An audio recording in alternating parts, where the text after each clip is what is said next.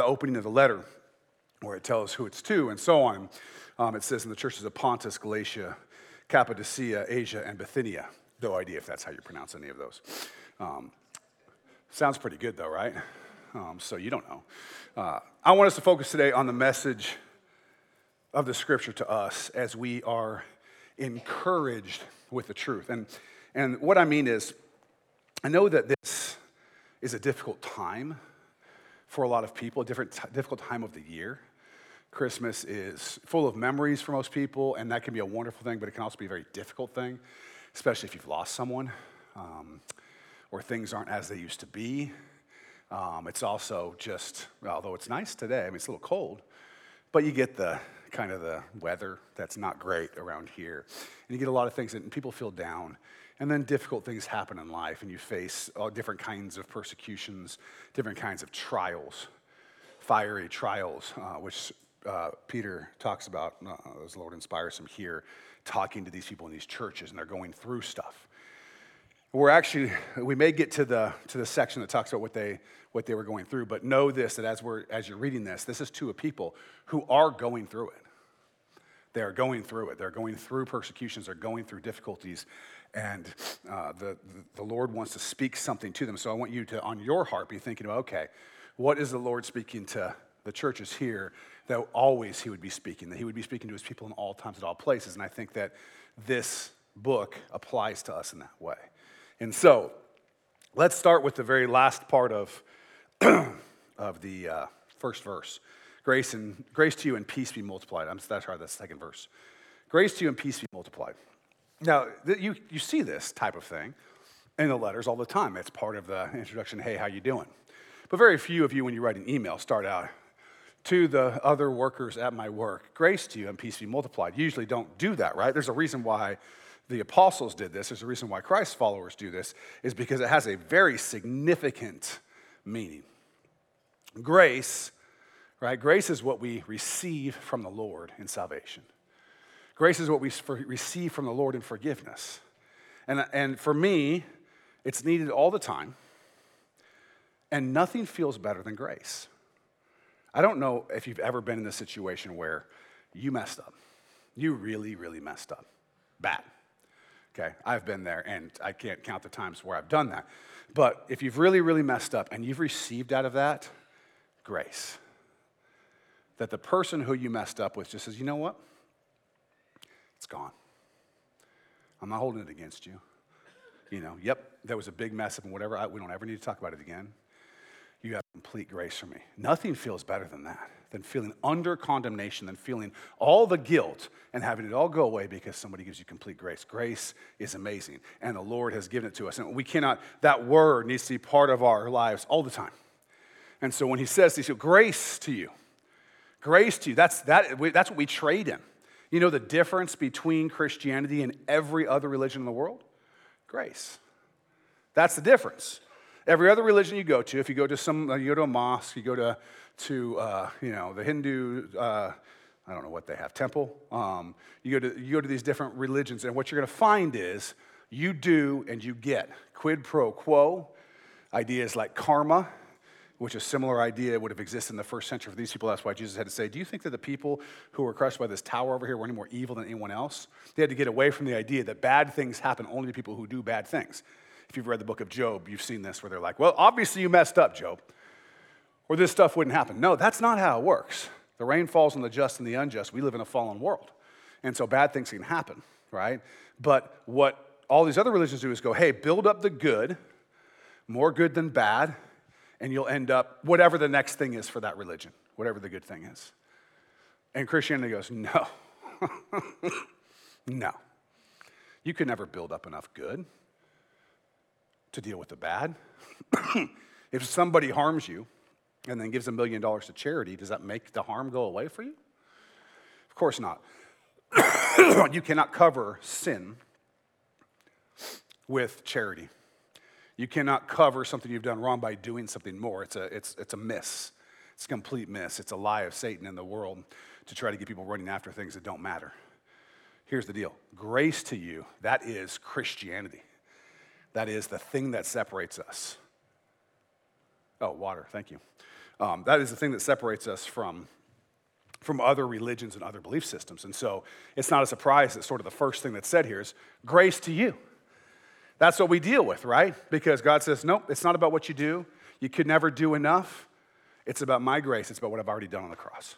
So grace to you, there's a lot that's being said just in that little thing that we just flip past as we're reading to. Oh, grace to you and peace. Peace be multiplied.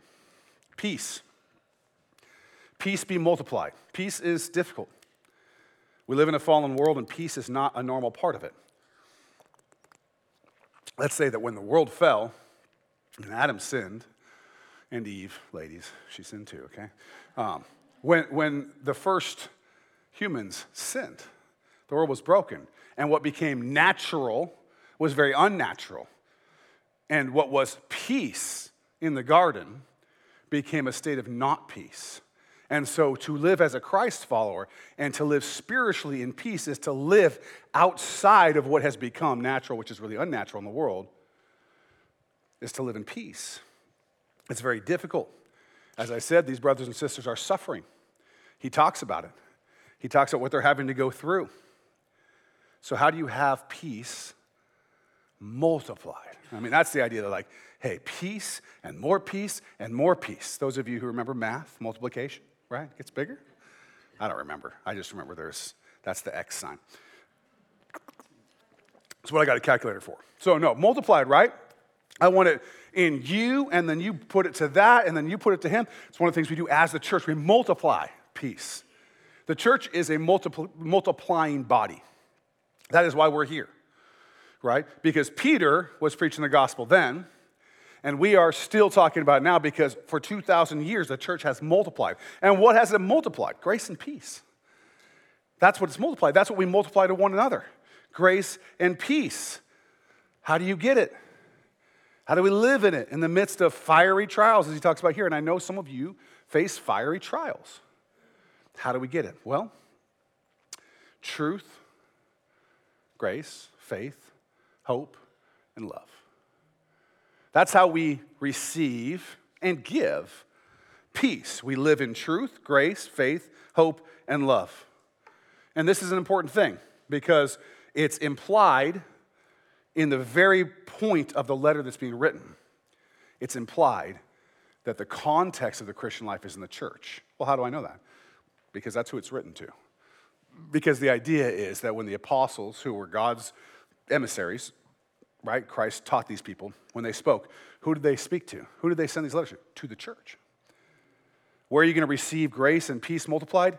In the church. Jesus works through his church to minister to his church and to those outside. That's what he does. So when we're talking about truth and grace and faith and hope and love, where do you receive those things? That will then multiply peace to you. You receive them in the context of the body of Christ. And you will not find them anywhere else. You will not consistently find them anywhere else. Now, I'm not saying that people don't mess up in the church and cause problems for us. Right? Even in the context of the church, people mess up. I'm saying that within the church, it is your responsibility as a Christ follower, to both find a certain kind of person and to be a certain kind of person, okay? This is your responsibility as a Christ follower. You're to love everyone, both in the church and outside, but you have responsibility to find a certain kind of person and be that same kind of person. What is that kind of person? A person who is evidencing the fruit of the Spirit. A person who is evidencing the fruit of the Spirit, that's who you need to find. If you do so, you will receive truth, grace, faith, hope, and love from them, which will multiply peace to you. And if you be a person like that, you will also be giving truth, grace, faith, hope, and love. Well, what is the fruit of the Spirit? Well, the Scripture tells us. Galatians 5:22 through 23. But the fruit of the Spirit is love, joy, peace, long-suffering, kindness. Doesn't say niceness, says kindness. There is a difference between those things. Goodness, faithfulness, gentleness, self-control. Against such there is no law. If you're doing these things, you don't have to worry about the law at all because you're going to live in it. okay? These are the fruits of the Spirit. So ask yourself this. Are the people in your life, that you're going to, when you need truth, grace, peace, hope, love, all these things, are they expressing and evidencing these fruits? If the answer is no, if you analyze that and you go, who are the people? Who am I hanging around with? Are these the kinds of things that I see in them? Here it is on the screen if you just want to look at it. Are they evidencing these kinds of things? If they're not, do not expect to receive truth, grace, hope, and love from them, and do not expect peace to multiply in your life as a result of the people in the church. If the people in the church you're around aren't these people. And if you're not going to be this kind of person, you also are not giving this to other people. I think sometimes we get in sort of the mindset that, we kind of corporatize everything in America. Like we have systems and so on.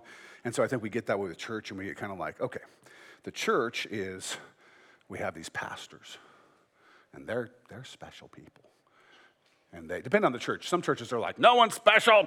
Everyone's, do what I say, that, but in some cases we have like pastors, they're special people. The rest of us, we listen to what they say and whatever. They're the ones who need to be all of this. That's their job. We get to, we get to mess up a lot and whatever. And if I'm there, it's not like I'm a pastor, right? It's not like I have to do that. That's just not biblical at all. Yeah, it is true that pastors, elders, and so on have a particular role and a responsibility, and they do have a higher level of culpability when they mess up. It is true that when I open the Word of God and teach it, I need to be in the Spirit, because I take on accountability here. There's no question about that. But that is a different thing than suggesting that there's like two classes of people in the church and what they're called to. You, as a Christ follower, are called to all of this. Why? Because you have the Holy Spirit. If you go through Galatians 5, and you can do this for yourself, and I recommend do it this week. Go through Galatians 5 and look at what it says about the Spirit and the flesh warring with one another, and then what the deeds of the flesh are, and then what the fruit of the Spirit is. And you can ask yourself questions like, who am I letting win? Because we still live in these broken bodies, right? You can hear this in my voice. We follow a world, we have broken bodies, okay? I understand mine is very attractive, but it's broken, okay? Turn that video camera off. Anyway, here's the thing. We have to let the Spirit win, not the flesh. And this is like basic stuff for Christians, right? And yet, what do we see all the time? Struggle, struggle, struggle. I'm on the struggle bus. The Spirit will do this naturally if you simply say no to the flesh. And then when you have this going on in your life, you are giving others truth. When you're at life group and you're studying the Word of God, the Lord's going to give you, the Spirit is the one who teaches. The Spirit's going to give you that thing to say. That's going to be bam for that other person over there. That's going to bring peace. That's going to multiply peace to that person over there, right? When you're loving people well because you're just living in the fruits of the Spirit, when you have joy, when you have peace, these are things that you tend to give to other people. So when he says peace multiplied, that's your job and your gift. So within the context of the church, we are to find, this is how discipleship works. We find the people doing this, and we become a person doing this, and that's how discipleship is effective. There will always be people who aren't doing this for whatever reason, okay? And most of us have been there where we weren't living this way. We had all kinds of works of the flesh that we needed to deal with. But as we do this, we multiply peace. We multiply peace. And that's what Peter is written here by the power of the Holy Spirit. So, it's the kind of thing, it's the simple kinds of things. Last night, one of my brothers in Christ texted me, let me know he's praying for me.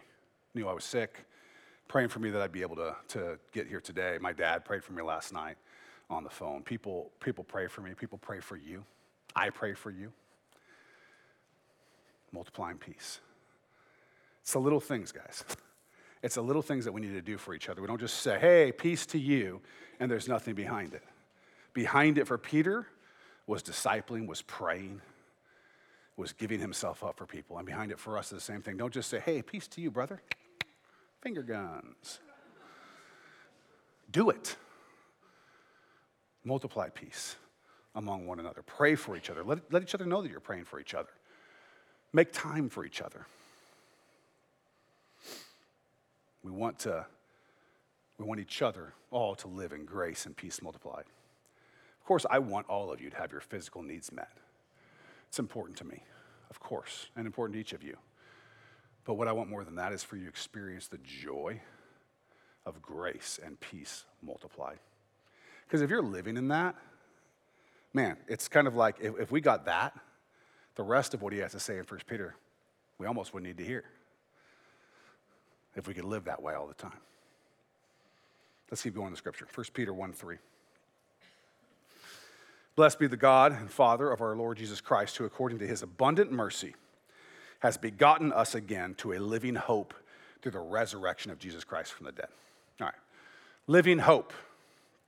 A living hope. This is what we hold on to in faith. It's not a broken promise, obviously. It's not a blind hope. Okay, I have a hope. I hope that the Washington Huskies win the national championship. No laughing. They got a chance. They're in the hunt. But it's not a living hope. That's a blind hope. Yeah, I hope that they can do what they need to do. That'd be fun. Don't really care. Just a bunch of kids throwing a ball around. But it's the hope, right? There are hopes we have like that. That's not a living hope. That's not what the Scripture's talking about here. We're talking about the kind of hope here that is guaranteed but not yet seen. Guaranteed but not yet seen, right? There are hopes we have because we don't know the future. All kinds of hopes. I hope we'll have a pleasant week, but I don't know, right? Weather could be terrible. Terrible things could happen. I hope you're all going to do well in whatever. We use the word hope in that way, right? But this hope here, this living hope stuff is not like that hope. Because what the Scripture attaches to this hope, and if we read the rest of that, a living hope through the resurrection of Jesus Christ from the dead. So what is the point of that? What do you mean a living hope through the resurrection of Jesus Christ from the dead? Well, if it's a hope that's through the resurrection of Jesus Christ, it means a hope that's already been paid for and guaranteed. It's a guarantee. That's the kind of hope this is, a guarantee. It's a guaranteed hope. God has overcome the world. He has saved us from our sins. Now, because of his abundant mercy, he has begotten us again to a living hope. Begotten us again to a living hope. We've been begotten, born again. That's what the word means, okay? To a living hope because we were without hope before. The gospel, the point of the gospel, is that prior to Christ, prior to our salvation, we were without hope. We didn't have hope. Okay, atheists, they don't have any hope. You know, it's eat, drink, and be merry for tomorrow we die and disappear. If only it could be so easy for them. Unfortunately, that's not what happens, which is why we beg them to come to know Jesus Christ. But they have no hope. Before you were in Christ, you had no hope. So you were born again, begotten to a living hope. Before you had nothing to look forward to. Separation from God, death. That was it. But you were born again. The Greek word is anaganao. Anaganao. Okay? We're going to see it in a little bit, Lord willing. I think we're going to have time to get to it. We're going to see that word again. So I think it's only used twice in the Scripture, and they're both in this chapter. But the idea is being born again. We're born again to a living hope. Dead, without hope, born again to a living hope. Through the resurrection of Jesus Christ from the dead. In other words, guaranteed, sealed by that empty tomb. Sealed. It's done. So it's not a hope, like the kind of hope that you might have in all kinds of things. You say, well, I sure hope that blah, blah, blah. No. This is a living hope. It's alive. It's real. It's guaranteed. You don't see it yet, but it's my hope. Okay? It's my hope.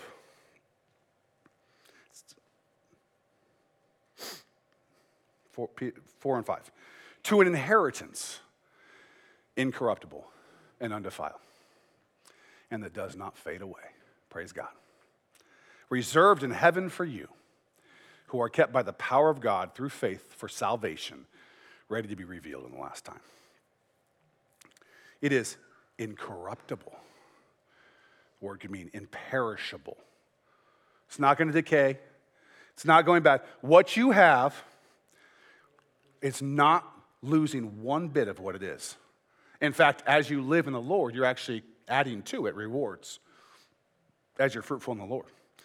What you have is your inheritance, eternal life. That is incorruptible, undefiled, does not fade away, isn't ever going to get less. It's there. It's for you. In other words, it's guaranteed. It's not a poke and a prayer. That's what we say. You know, you're behind a tree, you're playing golf. Trees are 90% air. I don't know if you know this. That's what they say. So you take a swing and you hope that it's a poke and a prayer. You're hoping it's going to get through that tree and onto the green or onto the fairway, okay? I hope it makes it. No, that is not what we're talking about here. We're talking about a guarantee. It's done. The thing is done. So your hope in this case is a very different thing. It's an absolute guaranteed reward of eternal life by the grace of God through Jesus Christ the Son. Incorruptible, imperishable, reserved for us in heaven. It's got your name on it. In heaven, if you are a Christ follower right now, there it is. It's there. It's real. Okay, ontologically, we'd say the things that are. It is an actual, your inheritance is an actual thing that exists right now, reserved for you in heaven. You're living right now being pulled by that thing. That's already there. That's guaranteed. It says we are kept by the power of God. Thank God.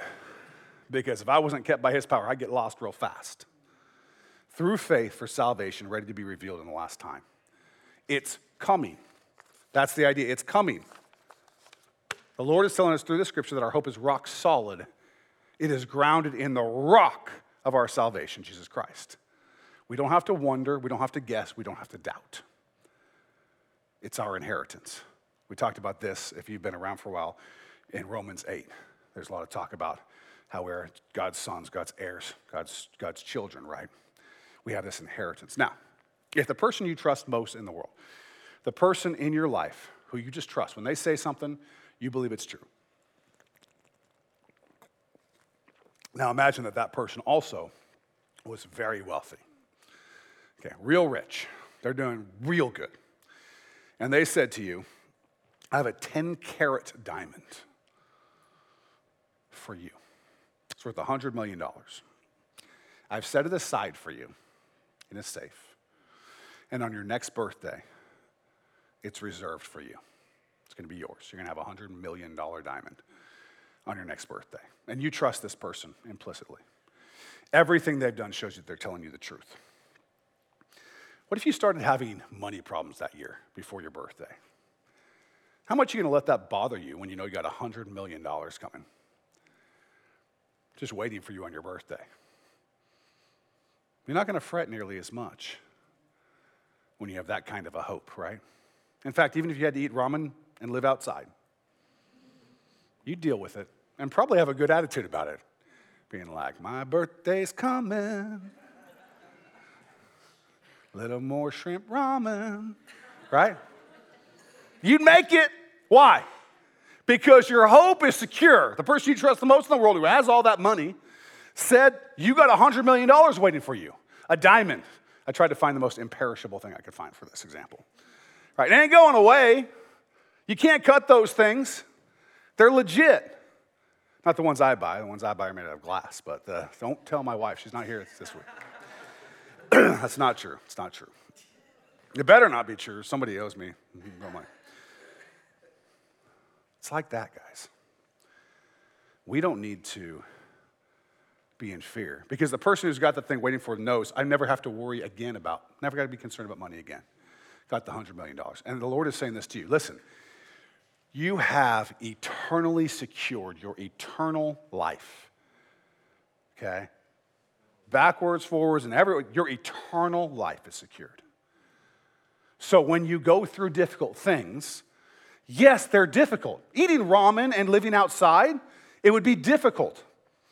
For me, for sure. I actually like ramen, but I don't want to cook it outside. I don't want to live outside. I don't want to poop outside. You know? People are doing that. Go to Portland. In some places, Vancouver. It's rough. And we should hurt for them because it is difficult, right? You go through the difficulty, but the difficulty becomes so much easier when you have a secure, guaranteed hope that you all are the richest people that there ever could be. You're sons and daughters of God. You are joint heirs with Christ. Okay, it's happening. Now you might go, but it's not happening today. Grow up. It is happening. Your life is nothing. It's a whisper. It's a whisper. It's nothing in the grand scheme of time. Your life is very short. And so, you have your guarantee. You never have to be concerned about the difficulties you face and the fiery trials. Doesn't mean they don't hurt. It just means you don't have to fear them. You don't have to be concerned about them. That's what Scripture is telling us. We do not need to fear the difficulties in this very short life because we have a living hope, a guarantee. We have an inheritance waiting for us with God in heaven, and it cannot be corrupted, and it will not perish. Just like a diamond doesn't break, even more so, our promise of eternal life and joy and grace and peace multiplied in love does not break, does not fade. It is there. It is guaranteed. So if you can think to yourself the next time you go through a difficult time, you go, if I knew I had that diamond there on my birthday, I could probably face a lot. And you go, I got a lot more than that waiting for me. I got a lot more than that. Can I let that give me peace multiplied? Because by grace, by faith in Christ, by his power, I have everything waiting to be revealed. And yeah, we want it. I'm like, bring it now. Come back, Lord. I'm ready. But when he goes, no, David, your job, all believers' job, is to continue to do the Great Commission until I come. Because we want others to have that same thing. And I think how important that is. When you tell someone the gospel and God draws them to himself, they've just received something that is more than you could give them if you earned all the money in the world and handed it to them. What does it profit a man to gain the whole world and lose his soul? By the inverse, when a man gets his soul, he gets more than the whole world. You have something. If I said, hey, here's $100 million. You've got to go find 10 people and give them $10 million. How hard would that be for you? Not difficult, right? And you wouldn't feel embarrassed at all. Hey, so-and-so, I said, it's got to be to unbelievers. $10 million each. You'd be like, no problem. 10 unbelievers in a second. You'd find them. You give them the money. You'd be happy about it. You recognize what you were giving them. They'd be happy about it. You'd be happy about it. But when I say, give them something that's more worth more than the whole world, we're like, I don't know. They don't really want that. I don't really understand it. Something to think about. What you actually have to offer when you are bringing the gospel to people. All right. Let's look at the bookend of this chapter, of chapter 1, which we're just going to move down to the last 4 verses, okay? And we'll come back to the rest of it, but I want to sort of bookend it because he actually says this here, and then he says something very similar at the end of the chapter. I want to go through it. This is 1 Peter 1, 22 through 25. So this is what he says. Since you have purified your souls in obeying the truth through the Spirit and sincere love of the brethren, love one another fervently with a pure heart, having been born again, not of corruptible seed, but incorruptible, through the word of God, which lives and abides forever, because all flesh is as grass, and the glory of man as the flower of the grass.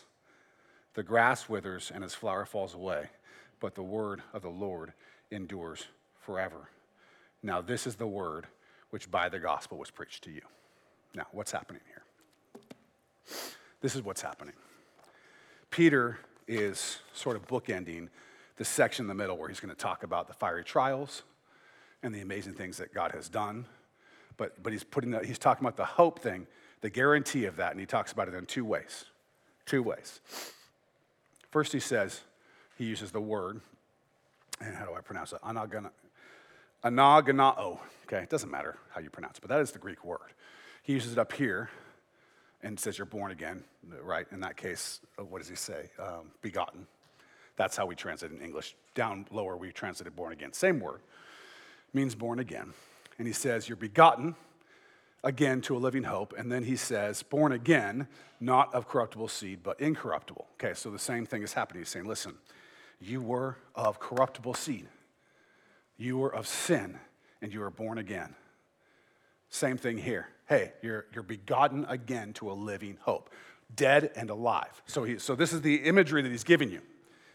Okay, and in the first case, he says that this is because of the gospel. This is because of the resurrection of Christ, right? Through the resurrection of Christ from the dead. This time, he says, through the word of God, which lives and abides forever. So what he's doing is he's saying, hey, listen, in case you didn't get it the first time, because I know you're going through stuff. And if the resurrection of Jesus Christ from the dead by itself wasn't enough, you also have the promise of the word of God that this is going to happen. And the word of God is always true. It abides forever. It will not pass away. The word of God does not return void. And so he says, you have this promise, you have this hope, and I'll give you two witnesses to it, two things through which you can guarantee this hope. The first one, he said, was the resurrection of Jesus Christ. The second one, he goes into the word of the Lord, which endures forever. Now, this is the word which by the gospel was preached to you. That's what we've got. We've got it proclaimed by Jesus that he rose again. Can probably trust him. Then you have it by the word of God, which over and over and over promises you this hope. And he's saying, look, you can trust this. Why is that important? Because we doubt. We struggle.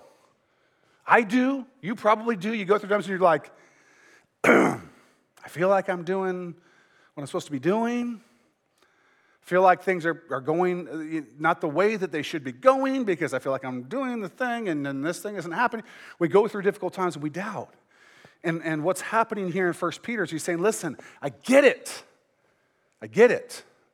Lord willing, we'll get into it next time about what he's saying there in the middle of this chapter about the difficulties they're going through. But he's saying, I get it, but here's the guarantee.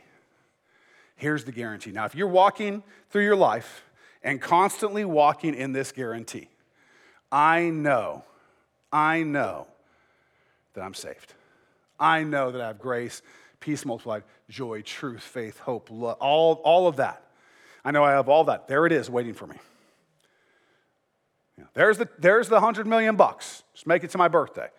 There's everything. Just keep moving forward. It will be revealed in the right time for you. You might die today. You might die tomorrow. The Lord may come to get us. Whatever the case is.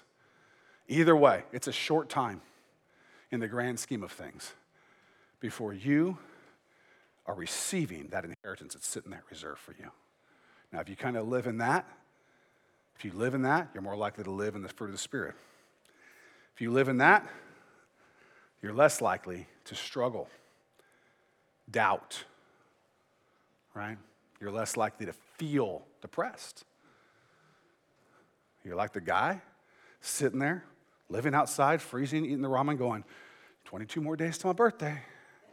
Got $100 million waiting for me, right?